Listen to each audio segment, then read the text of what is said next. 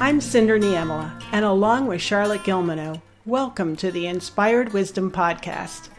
I believe the most powerful gifts you can give yourself is time to reflect on your talents and experience, and then have the wisdom to act with confidence and grace. This podcast is for entrepreneurs, leaders, and individuals who want to thrive in work and life. Your journey to being connected and inspired by the world around you starts right now.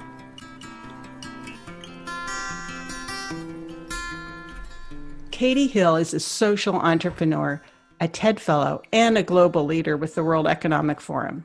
Katie solves problems that impact billions of people. Katie took a year off between high school and college to live in Nepal. She began college knowing she wanted to work on issues of global poverty and economic development. After graduating from Stanford, Katie joined Acumen and lived in India for four years, where she focused on energy, water, and agriculture investment. Katie shares with us her inspiring journey from living in Nepal and India and then returning to Stanford to complete an MBA and Master's in Environmental Resources. Most recently, in 2013, she joined Apple in the Silicon Valley. Building on her core interests and strengths in leadership, product innovation, and sustainable investing, Katie set out to convert Apple's entire supply chain to renewable energy. Earlier this year, Katie quit a job she loved at Apple and moved to Nairobi, Africa with her husband to fulfill their shared mission of making positive social change. If you want to make a positive social impact, you don't want to miss Katie's inspiring story. Katie, welcome to the call. Thanks. Happy to be here you know there's there are so many um, cool things about your background that i know people are going to get a lot of useful tips and information from just how you navigate your career how you navigate where you live the adventures you've had in your life and all the awards i'd really like to start with asking you about ted how is it that you became a ted fellow ah well i would say a, a lot of luck uh, and and timing and all of the rest. So I think TED launched a fellows program um, in 2009, maybe. I hope I'm getting that right. And um, they then, you know, a year or so later had a TED global in that they hosted in India, which was quite a big production uh, for them. And they started the TED Fellows program sort of with the rationale that I think a lot of the conference demographic was fairly was skewing older and wealthier, uh, besides some invited speakers, and they wanted young talent that was you know inspired and working on interesting things around the world and so they sort of put out a call for uh, what they called young world changing innovators. Um, and at the hmm. time, I'd been living in India for three or four years. I had uh, helped launch Acumen's energy portfolio, investing in off-grid energy companies. And so I think when they when they came to India, they were looking for primarily fellows based in India, uh, since it's such a, a massive country and subcontinent and has a very entrepreneurial spirit. So so that's how I ended up getting selected and and joined the TED Fellows program. And it's been uh, a great resource for you over the years oh, of been... inspiration and support. Absolutely. I think it's really a remarkable community of people like unlike any other i can imagine because as we move on in our our careers we tend to end up spending most of our time around people who are kind of like us. To some extent i mean there's always diversity but really big picture you know if you're a scientist you hang out with scientists. If you're an artist you hang out with artists. If you've got an mba you end up having a lot of other friends who uh, who work in business or got mbas and of course there's diversity in each of those subcategories but the ted fellows poem is really remarkable in that it brings people together from every potential discipline it feels like. And i there are people from i think well over 50 countries who are in the ted fellows program. So you also have that international diversity socioeconomic diversity. And you know for for many of the fellows who are either artists or entrepreneurs, it's a tremendous support system for them and also helps them develop their business or develop their craft. In the last five years, and when I was in a more bigger company environment, that was less what I was getting out of the TED Fellows program. It was more around inspiration and creativity. And it's always been for me a reminder of how fortunate I am and all of the sort of opportunity and support that I have, and kind of pushing me to, in some ways, take more risks than I would otherwise because mm-hmm. of that community. That's an interesting point about the creativity. I often ask uh, business people how they bring their creative selves to the workplace. And so many business people don't see themselves as creative. That's true. So, eh, yeah, how how do you see yourself as creative within the context of business? well, I think I would to some extent fall into that same category of probably reluctance to claim creativity as a business person. It feels like trying to have a bit of humility. It feels kind of bold for for at least many business people, I think, uh, people who've worked in business, uh, to say, "Oh, I'm being so creative right now," because they're you know on the continuum of creativity, we feel like, well, the artist creating the 10 meter high statue in um, you know in the ocean or something is that's creativity not you know what i'm doing at my computer uh, nine to five. But i guess how i at times have felt like I, i've been able to bring a lot of creativity into working in a in a business environment has been when you know when you end up having constraints that you have to work around and you have to move forward and you need to build something uh, that's when you start to, you know get, creating is building something that doesn't exist. And so i guess you know companies are doing that day in and day out. And at least in my last job in a business environment when i was leading a clean energy team inside of apple we faced this we had this very ambitious goal of transitioning Apple's supply chain to renewable energy. That is a very tangible goal where we're talking about megawatts of solar and wind power installed in the ground and kilowatt hours um, of energy consumed. So there's a technical component, there's a really strong economic component of how do we do this in a business viable way where you have to get really creative about how you structure deals and investments so that you can prove to your CFO that it makes economic sense and you have to be creative in how you convince others inside the company and outside the company to come along with your vision. So when the path forward is not really clear, that's when you pull on your creativity. Yeah, and I I think it's harder in a business environment probably and and that all companies could do work on how you keep your employees and your teams uh, kind of in a creative mindset, I guess. Yeah, that really good point. Then some of the other acknowledgments or some of the other activities that you've got going on is you were a young global leader, or you are with the World Economic Forum, mm-hmm, um, mm-hmm. an advisor to Acumen. And like you said, you were a program lead for um, manufacturing clean energy at Apple. Mm-hmm. How did you start out your career? I took a gap year before, between high school and college. Um, and this was pretty uncommon for American kids to take gap years, taking a year off.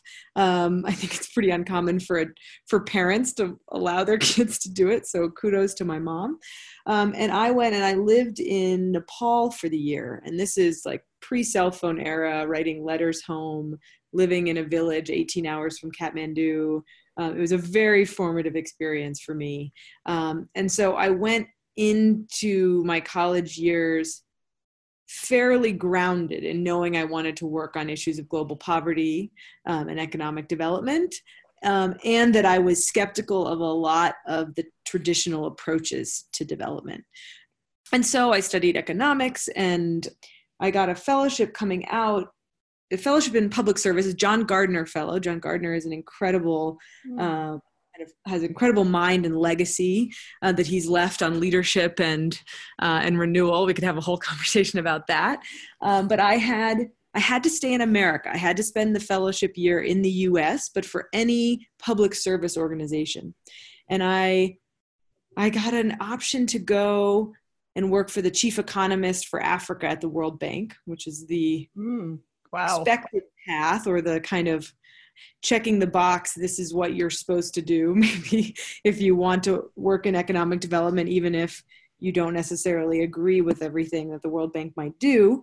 And then i found this tiny organization at the time called acumen fund it was called and it was you know there was like a, a, a half page article in time magazine about jacqueline novogratz the founder and i got really intrigued by the the mission of the of the fund. And I ended up going there uh, to a place that no one had ever heard, heard, I knew had ever heard of, and every t- and it's a harder model to explain. So uh, anytime anyone asked me what I did, I would say, "Oh, I work for this social venture capital fund that's making equity and debt investments in companies that are serving the poor, and we're trying to prove that you can have a greater impact on poverty through actually treating." Uh, the poor with dignity as customers rather than beneficiaries of your charity and aid. That was where I started my career was basically investing in early stage companies and I was focused on energy, water and agriculture investments. So it was a great combination of using business models and financial investment structures to uh, to try to serve the underserved. And social impact is an aim, a goal, a mission for so many people who listen to this podcast. How is it that you got from there to, didn't you go to Africa next? In college, in university days, I, I spent a lot of time focused in Africa on uh, a lot of my coursework, and I studied abroad in Uganda at Makerere University in Kampala, Uganda. And then I went back and did my uh, thesis on commercial microfinance in Uganda. So my college years, I was very focused uh, on Africa. But then, actually, after joining Acumen, I was struck by how much activity there was in sort of what's called the social enterprise space in India, and how much entrepreneurial spirit there was there. And there was less at the time activity. This is sort of 2005 maybe 5 6 there was l- less of that in in Africa at least where Acumen was investing in East Africa. And I got just so curious and and so I I decided to move to India. I moved to India with Acumen. I'd never set foot in India before, and I agreed to at least go for two years. I went for four in the end. I totally fell in love with the country. Then I spent four years in India, uh, primarily with Acumen. Mm, okay. Where did you live in India? I lived in a city called Hyderabad. Uh, it's a lesser known Indian city of 8 million people. At least it was 8 million at the time. I'm sure it's more now. And it's in the center of fairly central in India. It used to be a Muslim kingdom, and it's about 40% Muslim. Uh, the rest are primarily Hindu. It was a great experience of India because it, it was a city that had far less expats, um, especially at least in areas where I lived. It was also a city that was having a tech boom, sort of like mm. uh, Bangalore, but um, so you were seeing India change before your eyes, but it was out in Hyderabad was a sister city, kind of like Minneapolis and St. Paul. It was Hyderabad and Secunderabad, and then this kind of high tech city started coming up, and they called it Cyberabad. So it's like oh. Hyderabad, Hyderabad, and Cyberabad were the oh. three cities there. That's funny. Yeah, I, uh, it's been so long since I've been to India, long before any of this occurred and i wonder from your perspective how what's it like to be in such a traditional culture and mm. see this new culture just emerge before your eyes um gosh it's a good question you know india has a magical way of making everything it absorbs from the outside it makes it Indian in, in its own way. Whether that's the food, like when Chinese food comes or McDonald's comes and all the rest, it'll it'll all have its like very Indian flair. It happened a lot with religion, where you know I think when Christianity came to India, you know, a country which was primarily Hindu and had uh, I always get this number wrong. I don't know if it's like 30 million deities in Hindu religion. I might be missing a zero there. Um, and so when the Christians showed up and said, you know, no, you should you should worship Jesus, uh, the Hindus were like, sure, why not? One more.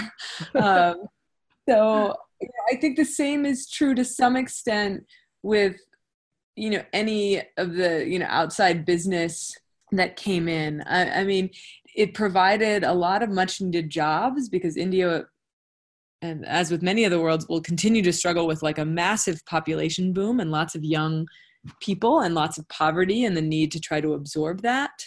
I think kind of subcultures were created probably around some of the like call center and bpo campuses that were kind of set up.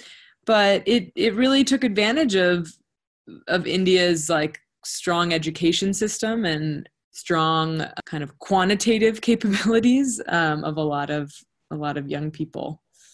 So, for some people who haven't traveled very much outside the US, you know, if you're US or haven't traveled outside their own country very much, how is it that you took these big steps to Africa and to India from the US?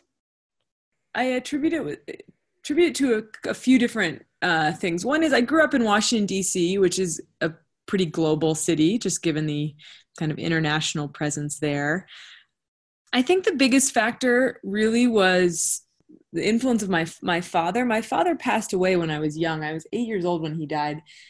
After he went to law school in the late 60s, he lived in Ethiopia for he did the Peace Corps, which was pretty oh, hard to do in yeah. the 60s. He lived in Ethiopia for 3 years and then he traveled all through East Africa and then overland through Iran and into Pakistan and India.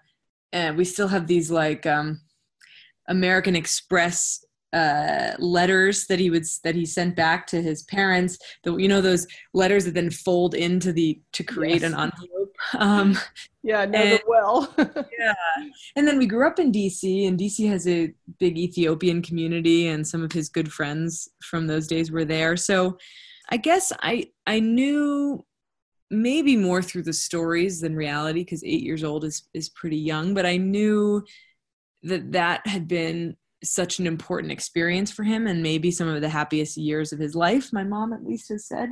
So that probably i guess always had that left this um, seeking in me to understand what his experiences were like and in a way get to know him through ex- having those types of experiences myself. So yeah i would say it was very personal in that in that sense. And then just the curiosity about all there is in the world to see and explore.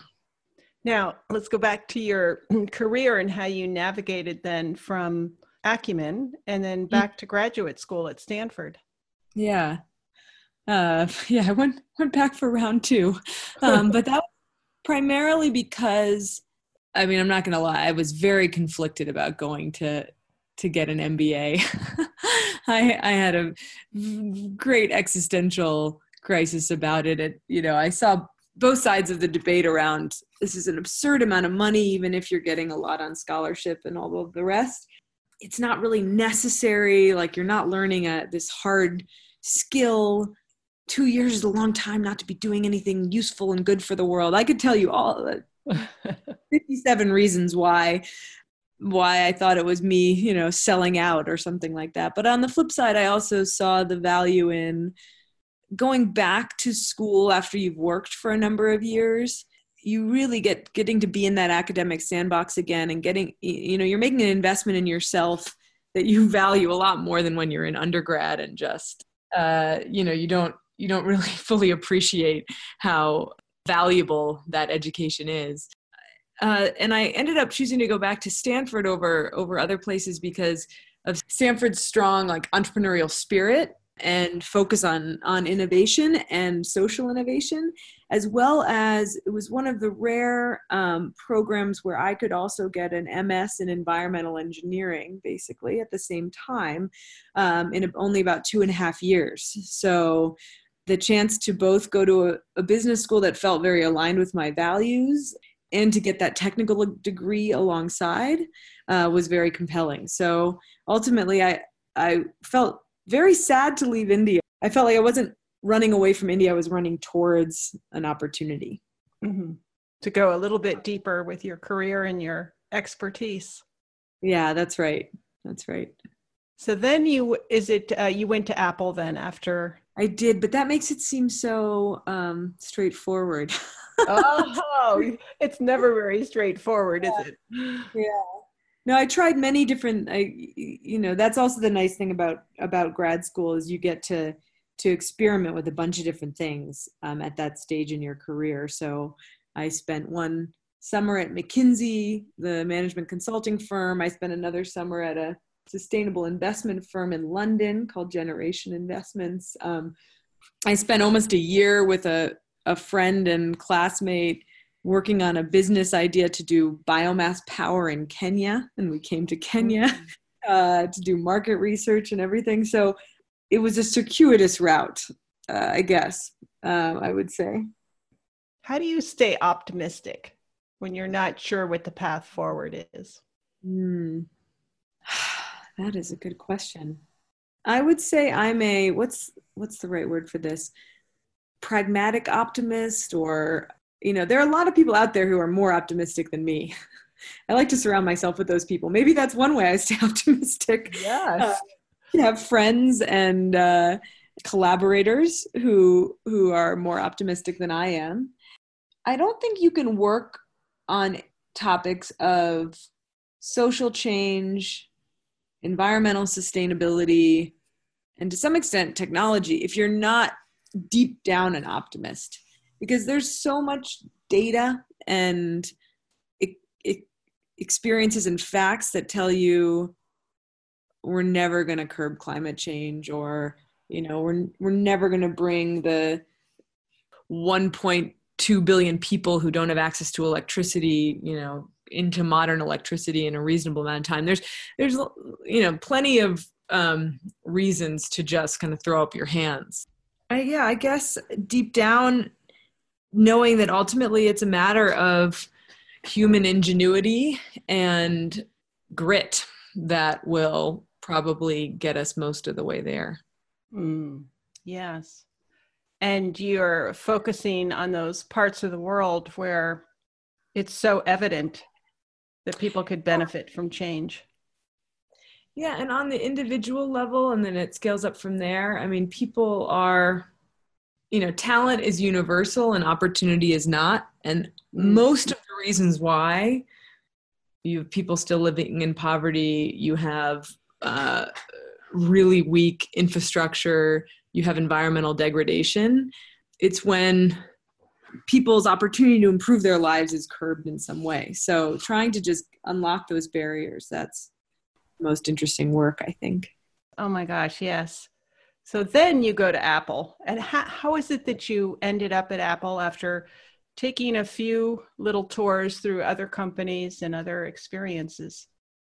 Yeah, this is where it, the honest truth is that you can always look back on your life path or decisions and create a very nice story about it and make it you know easy for uh, you know to explain it um, when at the time it doesn't seem so obvious. But i think some of what was going on is over the course of my time in in in business school i both probably became even more concerned about climate change than i was going in um, given just the facts and the education I was getting, and then also the technical expertise I was gaining from my from my degree, and the need feeling the need to address that at scale. Uh, so knowing I wanted to see to feel what scale felt like, um, and then after having been in my prior roles more in an investor position well i'd been an investor in companies. And it felt at times like that was two arms length away from the action for me even though this was investing in early stage companies where i was doing a lot of operating support at the time back at acumen. So i wanted to be in an operating company. I wanted to work at scale on issues of energy and the environment. And i guess i am also drawn to doing things that haven't been done before. And so when I saw this role to do clean energy at Apple, I thought, well, this sounds weird, but I kind of like weird, and uh, I want to see what this is all about. And you know, Apple is one of the most innovative companies in the world, so if I could do clean energy work at scale there, that could be really interesting. Again, at the time, I also had lots of reservations. Uh, you know, is this greenwashing and all the rest? But I just applied for a role that I found on the internet. Maybe it was on LinkedIn or something. I applied to the position and I went in for for interviews and the position that I started in was actually to be a contractor it wasn't even a full-time role so it wasn't the kind of it wasn't high profile or or sort of through an MBA recruiting cycle at Stanford or anything like that. Um, I did convert to full time after a few months, but there was no guarantee of that when I started. Uh, it was a bit of a a leap at the time, and I didn't know if it was going to work out. And I I mean, fast forward, I had an incredible uh, five year run at Apple that I feel very grateful for. So, um, five years. And how yeah. did you? I know when I when I first talked to you, you were concerned about navigating the politics of a big company from a small company. What advice would you give someone who's considering going to a large company and navigating that internal structure? Mm all I can do is share my experience rather than know whether it um, it has totally translatable lessons. But I would say, I mean, the the table stakes is to do really good work and to make sure that the quality of your work is really strong and you're doing things that that kind of fit into that category of some degree of competence, some degree of learning uh, and impact. Uh, you know, raising your hand for things that you think are going to be both you know high impact for the company as well as you're going to learn and you're going to be able to demonstrate your value. But i think an important lesson is and i recommend jeffrey pfeffer's work of past power the book power. Um, i took his class in business school but one of the, one of the things that i remember from that class is doing good work as you get further on in your career is not enough.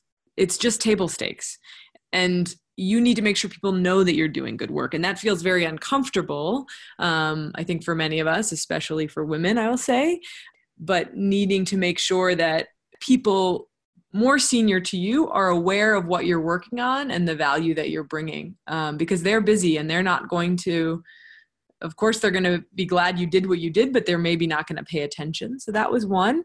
Um, i think finding mentors um, within the company is really important people to help you navigate because you know apple isn't is has its own culture but every company uh, has its has its idiosyncrasies and and political dynamics and having senior people who can help you figure that out. But needing to use those people's times judiciously and not be feel like you're entitled to that. So being very prepared for those conversations and and finding ways to be helpful to those mentors those are some of some ideas off the top of my head. Great great thank you. Mm-hmm. so now it's taking us up to the current and mm-hmm. you are back in africa. Yeah. Um, tell us a little bit about how you decided to leave leave apple and go because that was a really big decision for you. Yeah it was. It was a big decision. It was a hard decision. Um so uh, you know the in my mind when I over the years had pictured my my life and my career, I had always pictured it being primarily overseas and living in emerging markets. It was clear to me from early experiences in Botswana and Nepal, Uganda, India that I feel very alive and energized and and I get a lot of meaning out of living and working in, in, in this part of the world in these types of markets. So that had always been kind of part of my long-term view, and I'm lucky enough to have a, a husband and partner who has also um, lived in a number of parts of the world and also uh, sort of had that vision. But it was very hard in some ways to hang on to that when I was in a job that I actually did really love um, at Apple and felt like I, I got a lot of meaning and purpose out of and learned a tremendous amount. It wasn't we for us it was always a question of when, not if we make this move, but it starts as you get you know, as you get older and further along in your career and as parents get older and your family situation gets more complicated, it's harder to just to jump around the globe. So we knew that if we wanted to make this happen, it was probably going to need to happen soon. So ultimately, I would be lying if I didn't say that I had a fair amount of anxiety before telling my boss, who um, is a VP at, at Apple who reports directly to Tim Cook, um, that I was that I was leaving. I felt sad to be saying goodbye to that team and sad to be walking away from that work that felt very rewarding, hard but rewarding. Uh, but I also knew that, um, well, first of all, it's Apple. it's going to be just they're going to be just fine uh, without me. And there is a there are a long line of clean energy professionals who would kill for that job, the job that I had. I mean, it was just a, a great privilege to get to do that work. I knew deep down there are less people who might be willing to make this type of move that I'm making now. And my skills and capabilities, whatever I think I might be capable of, matter more here. And I can do more here, uh, especially because I'm willing to make certain sacrifices economically and, and, and otherwise to work in a place like this. And don't get me wrong, I, Nairobi is a, tr- is a phenomenal place to live. So that's a whole nother conversation. But most people who live in, you know, San Francisco or the Bay Area wouldn't necessarily make that move. And so tell us a little bit about what it's like to live in Nairobi. It is rainy season in in Kenya right now. It's the long rain, so it's mm. not totally unusual, I guess, apparently. Oh. uh, to have some hail. Okay, so Nairobi is sort of the, the largest and most cosmopolitan city in East Africa. It's a city of technically 3 million people, but I think if you if you consider kind of the outer metropolitan area, you it would be much larger. It's extremely pleasant weather-wise because it's about 6,000 feet elevation. Uh, so going running is a challenge, which is why they have such great runners in Kenya. Um, but it makes for you know really really pleasant climate, really uh, you know still fairly green and lush compared to other East African cities. There is just a great energy and hustle in this city in terms of you know people at at all levels of society very kind of motivated and moving. Like i i've joked that i tried when i first got here to go out and go running at dawn before the roads were busy and all the rest.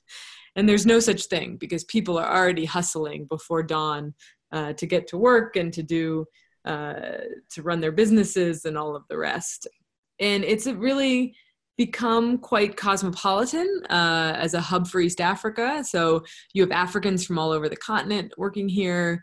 You do have a lot of expats, probably more than I I would necessarily want in a, in a living in a foreign city because expats we do tend to try to group together a little too much in foreign cities in my opinion but you have it is the home of the UN as well and a lot of embassies and all the rest so you have kind of the whole diplomatic world. Um, but then you have a lot of a big startup scene in Nairobi. So they call it the Silicon Savannah.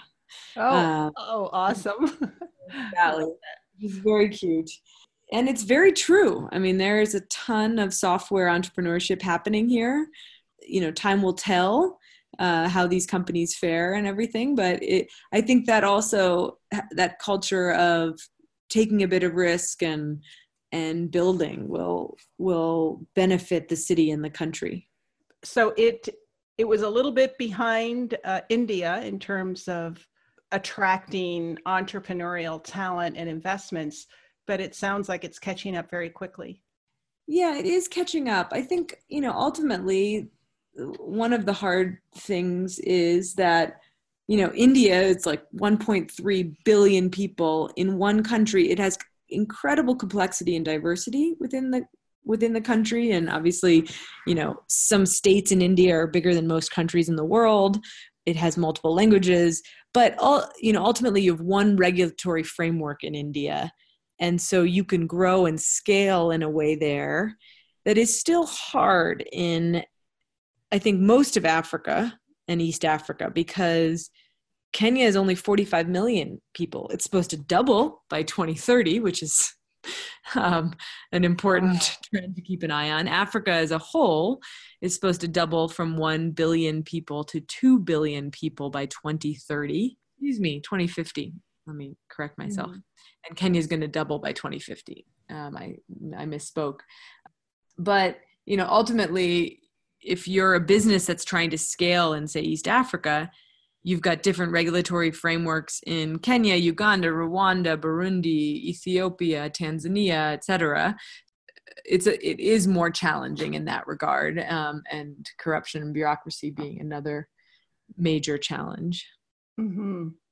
Yeah, the the pictures that you showed of uh, Nairobi and the extreme poverty for mm-hmm. half the population in Nairobi is heartbreaking.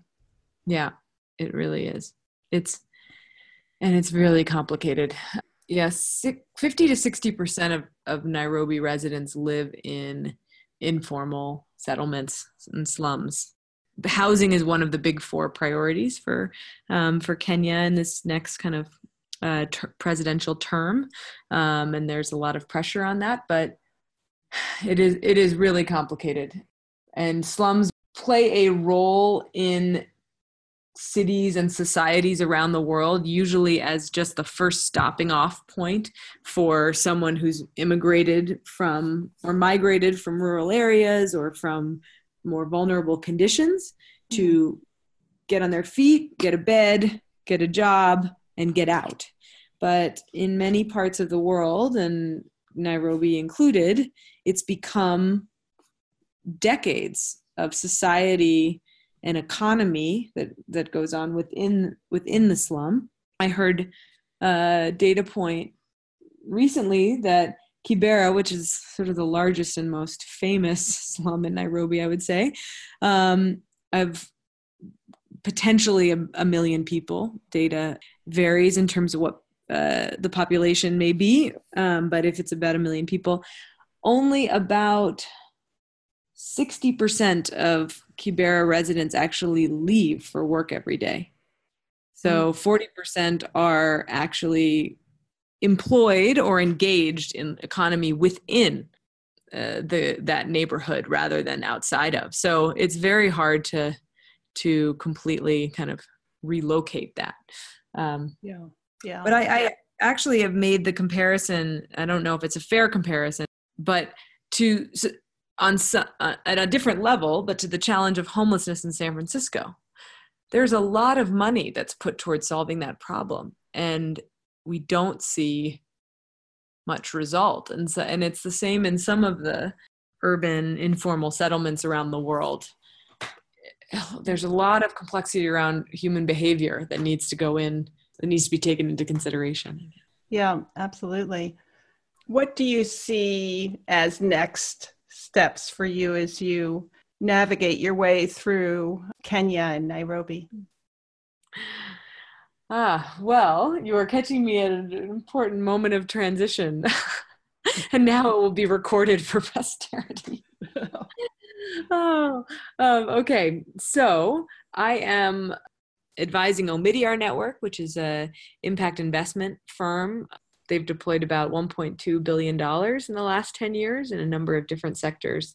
Um, I'm helping them build their energy investment portfolio, so investing in energy companies here in, in East Africa. And it's a, it's a phenomenal organization. I have a lot of admiration for them. I am also spending a lot of my time focused on urban infrastructure and technology along the lines of, of what I was saying before with Africa going from 1 billion people to 2 billion people by 2050. It also is expected to go from 50% urban to 80% urban, mm. um, which means by 2050 there'll be 1.2 billion people living in cities in Africa, whether it's Nairobi or um, tier two, tier three smaller cities and towns.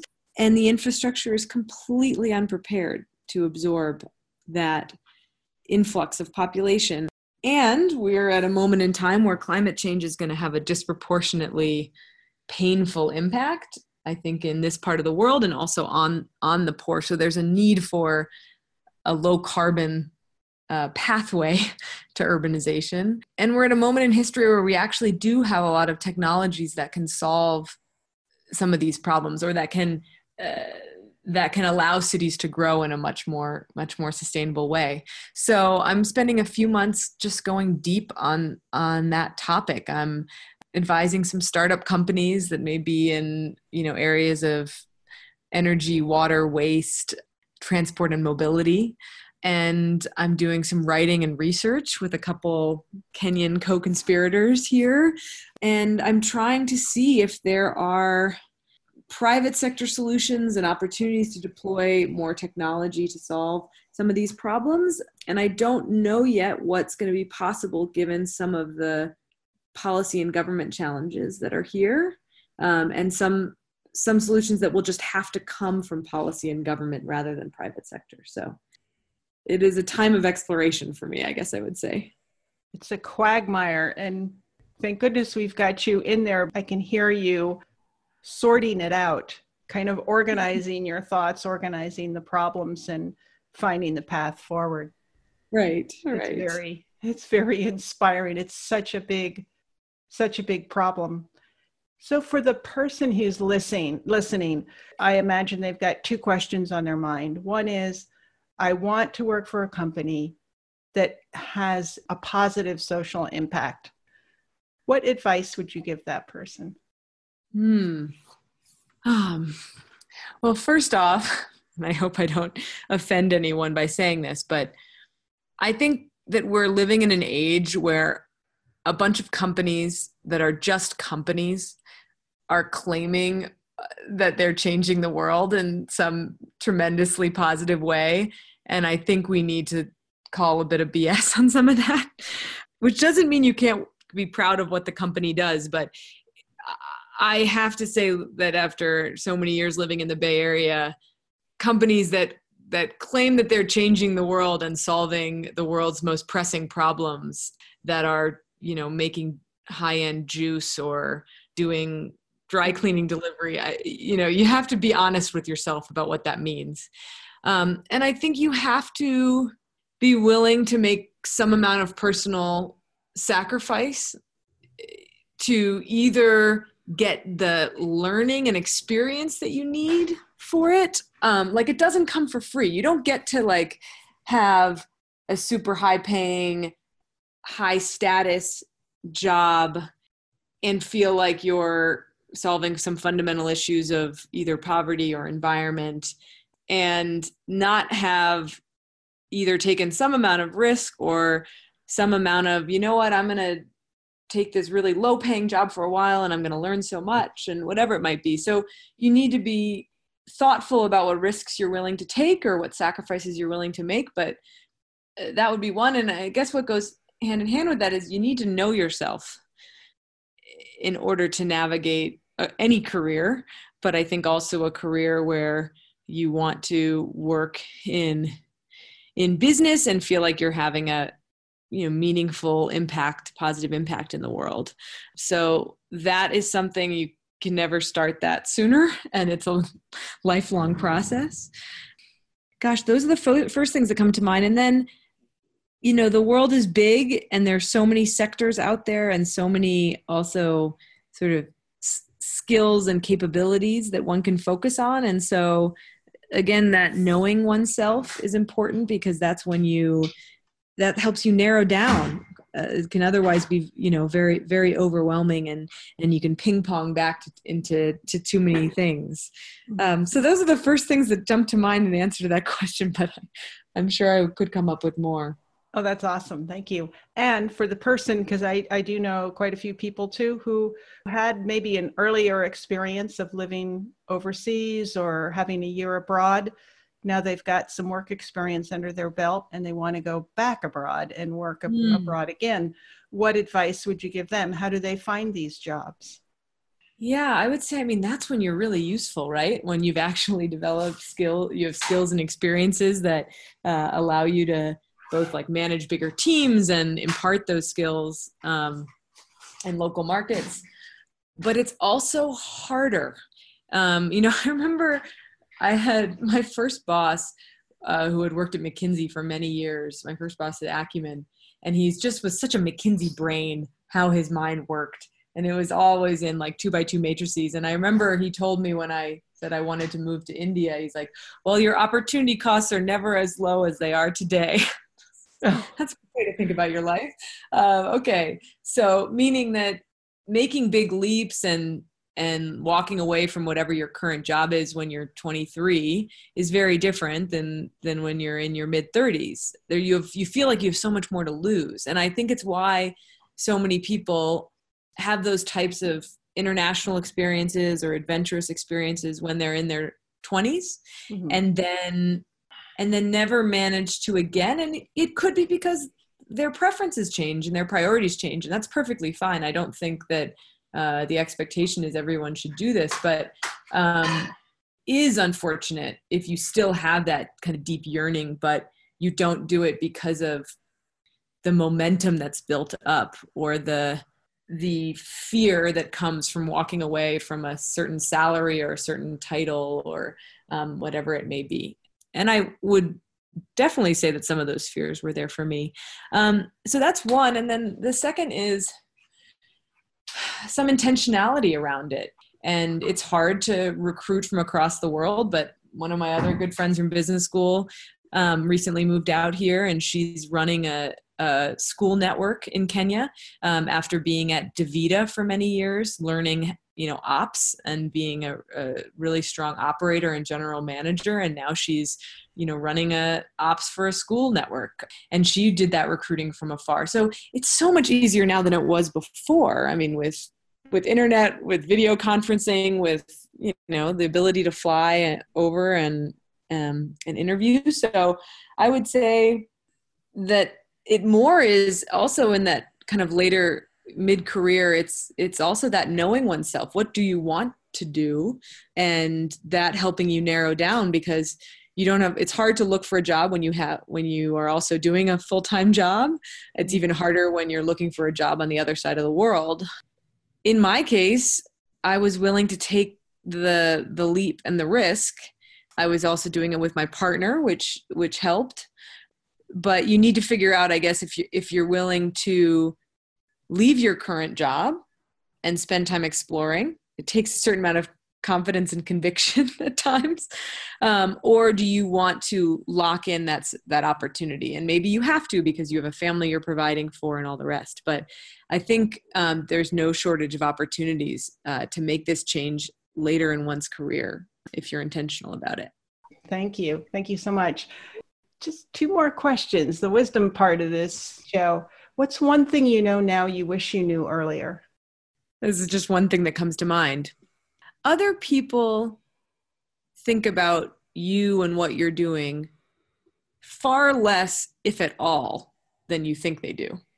So when we you know worry about what other people think or what will other people think of our uh, professional choices no one's really paying attention. They're busy thinking about themselves just the way we all overthink our own lives and our own decisions. So the quicker you we can free ourselves from at least that kind of mental handicap of oh well, will other people think i'm making the right choice? Um, the better our decisions will be. That's perfect. What habit or mantra do you have that helps you stay focused? Hmm well, you know, a nice thing about moving continents and countries and cities, and it's a bit of a cheap trick, I guess, but is you get to reinvent your habits or you get to get rid of some habits and start new ones. That is a lot harder to do when you're already in a routine and living a, a life. But I've gotten into a few habits. One is I've started to do 10 to 20 minutes of writing every morning and I'm also been forcing myself to do a bit of a private blog. Uh, the habit I'm trying to form there is getting increasingly comfortable with my own voice and also with putting opinions and ideas out in the world, even if they're not perfect. Um, I think many of us who may be a bit of overachievers, uh, you know, feel like um, we have to perfect our work and I'm someone who always feels like, oh, I don't know if I know enough to really say uh, this is true or that is true, and um, and I I think that's a good good tendency in uh, in general, but I maybe take it too far. And so it's been a, a habit in trying to force myself to take my half baked ideas and uh, make them a little more fully baked and then put them out into the world. So um, that's also helping me focus rather than sit around with a bunch of partial thoughts and conclusions. Yes, mulling around in your head, mm-hmm. cluttering up your eyesight. So, how, if people want to follow your private blog, is it open for people to follow? Or is that, is that why it's private? no, it actually is. I intentionally put it somewhere that would be public and just haven't told people about it, but maybe we'll just do that. It's on Medium, which is not a very low stakes way to put to a blog. I think I call it Katie Hill Chronicles on Medium. Hmm? Oh, nice. Well, send me the link and I will put it in the show notes if you want. If you if you decide you you want to change your mind, we can cut this part out. At some point. I need to make a leap at some point. I know the feeling. Thank you so much for sharing your um, history and your story and what inspires you with us. I look forward to having you on the show in a few months and see how you've progressed and what you're up to. Thanks. Well, you have been a a tremendous support and partner for me over the years. Um, so I'm I'm also grateful for for all the time we've spent together. Oh, you're so welcome. Well, enjoy your day and thank you so much for being on the show with me today. Thank you. Have a good day there too. I'm Cinder Niemela, and you've been listening to the Inspired Wisdom Podcast. Thank you for joining us. We hope these conversations illuminate your path to your highest potential. For show notes and links to resources mentioned during today's episode, please go to inspiredwisdom.us. You can also follow Inspired Wisdom on Instagram, Twitter, and Facebook. Until next time, design a fulfilling and prosperous life that engages your talents and passions.